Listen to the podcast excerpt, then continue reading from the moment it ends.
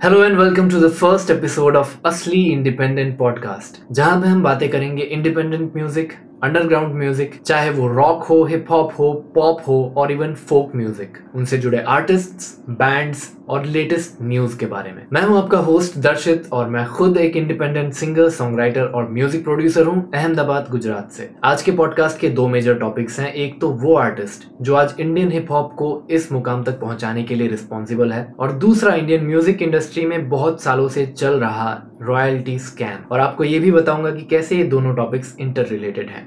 So let's get क्या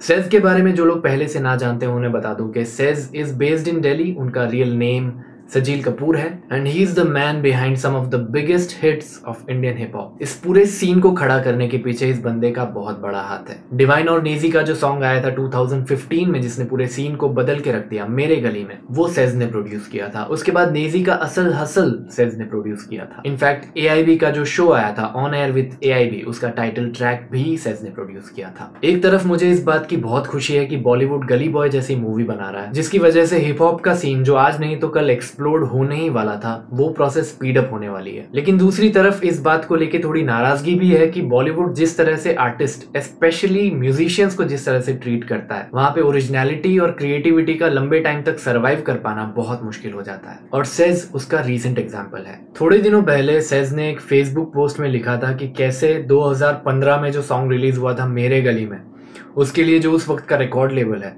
उन्होंने अभी तक पेमेंट नहीं किया है सेस को।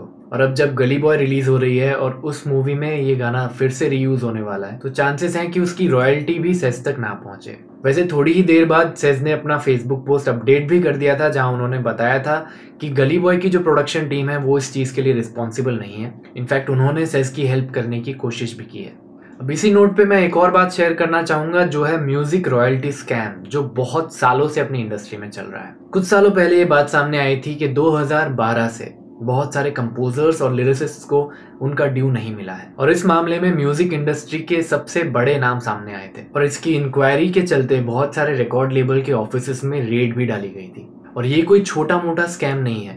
अप्रोक्सीमेटली ढाई हज़ार करोड़ का स्कैम माना जा रहा है। अब क्योंकि हमें टू जी स्कैम और कोलगेट स्कैम जैसे बड़े स्कैम्स की आदत है तो शायद ये अमाउंट बड़ी ना लगे। लेकिन सोचो कि ये रिकॉर्ड लेबल्स और ये बड़ी कंपनीज़ जो ऑलरेडी इतना पैसा बना रही हैं, वो ऐसे लोगों का हक छीन के बैठते हैं जिनकी रोजी रोटी इस पे डिपेंड करती है। और इससे ये भी पता चलता है कि अगर आप आईपीआरएस के मेंबर बन भी जाओ इंडियन परफॉर्मिंग राइट सोसाइटी के आप मेंबर बन भी जाते हो तो भी इस बात की कोई गारंटी नहीं है कि आपको आपके हक का पैसा मिले। क्योंकि अपने कॉपीराइट एक्ट में ही एक ऐसा टेक्निकल लूप होल है जिसके चलते ये कंपनीज़ आईपीआरएस को ही वैलिड नहीं मानती और इस तरह से रॉयल्टीज देने से बच जाती हैं। तो इसीलिए अगर आप एक एस्पायरिंग म्यूजिशियन हो तो बॉलीवुड को अपना अल्टीमेट गोल रखना समझदारी का डिसीज़न नहीं होगा। और आज की डेट में म्यूजिशियंस को बॉलीवुड पे डिपेंडेंट रहने की ज़रूरत है भी नहीं। हम सेज का ही एग्ज़ाम्पल लेते हैं।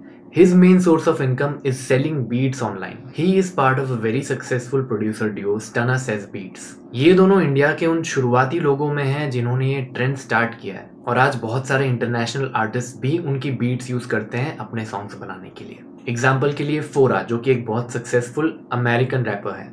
Although it has not been an easy journey Sez has been producing music since he was fifteen right now is around twenty four twenty five already दस साल लग चुके हैं स्टेज पे पहुँचने के लिए। लेकिन वो सभी एस्पायरिंग म्यूजिशियंस के लिए एक इंस्पिरेशन ज़रूर है। अगर आप 2017 का राज जोन्स भाई का वीडियो जाके देखें, जहाँ उन्होंने सेज का इंटरव्यू लिया है, वहाँ पे भी वो क्लियरली बता रहे थे कि किस तरह से बॉलीवुड में ऐसे प्रोजेक्ट्स हैंडल किए जाते हैं और क्यों वो ज़्यादा एक्साइटेड नहीं है बॉलीवुड में काम करने के लिए। And irrespective of any major projects coming his way through Bollywood उनका जो बीट सेलिंग करने का काम है, वो चलता ही रहेगा। Currently he is being managed by Azadi records which is an independent record label और रिसेंटली अभी जो प्रभदीप और सीधे मौत के जो सॉन्ग्स आ रहे हैं, वहाँ पे भी आप उनका नाम पढ़ सकते हो। वैसे मैं फ़र्स्ट वीडियो एक दूसरे बैंड पे बनाने वाला था but there are two reason first of course मेरे एक फ्रेंड ने फेसबुक पे ये पोस्ट शेयर की थी, जहाँ पे मैंने इस कॉन्ट्रोवर्सी के बारे में पढ़ा। और मुझे बहुत टाइम से बॉलीवुड में जो रॉयल्टी का इशू चल रहा है, उसके बारे में बात करनी थी। एंड सेकेंडली उन पे थोड़ा रिसर्च करते हुए मैंने एक इंटरव्यू देखा, जहाँ पे वो बता रहे थे कि क्यों वो घर से ही काम करते हैं so that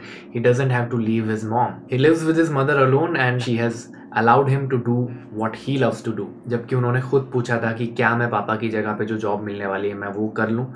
तो उनकी मम्मी ने उन्हें मना किया कि नहीं, तू वो कर जो तेरा दिल चाहता है। तो वो चीज़ मुझे अपने केस में भी काफ़ी रिलेटेबल लगी and that's when I decided कि this has to be the first episode of असली इंडिपेंडेंट पॉडकास्ट मुझे नहीं पता कितने लोग इन टॉपिक्स में इंटरेस्टेड होंगे, लेकिन ये मेरी एक कोशिश है कि अपने एंड से जो भी थोड़ा बहुत कंट्रीब्यूशन मैं कर सकूँ इंडियन इंडिपेंडेंट म्यूज़िक का जो सीन है उसमें। और काफ़ी जो ऐसे लूप होल्स हैं उसके बारे में थोड़ी अवेयरनेस क्रिएट कर सकूँ एटलीस्ट जो मेरे लिसनर्स हैं उनके लिए। और अगर आप पहली बार इस चैनल पे आए हैं तो इसे सब्सक्राइब ज़रूर करें। और जो लोग सिर्फ़ ऑडियो वर्जन सुनना चाहते हैं इस पॉडकास्ट का तो ये पॉडकास्ट अवेलेबल होगा एप्पल पॉडकास्ट गूगल पॉडकास्ट और इवन स्पॉटिफाई पे। इस एपिसोड में इतना ही, मैं आपसे मिलूँगा अगले पॉडकास्ट में। तब तक के लिए it's goodbye from me be good do good serendipity will follow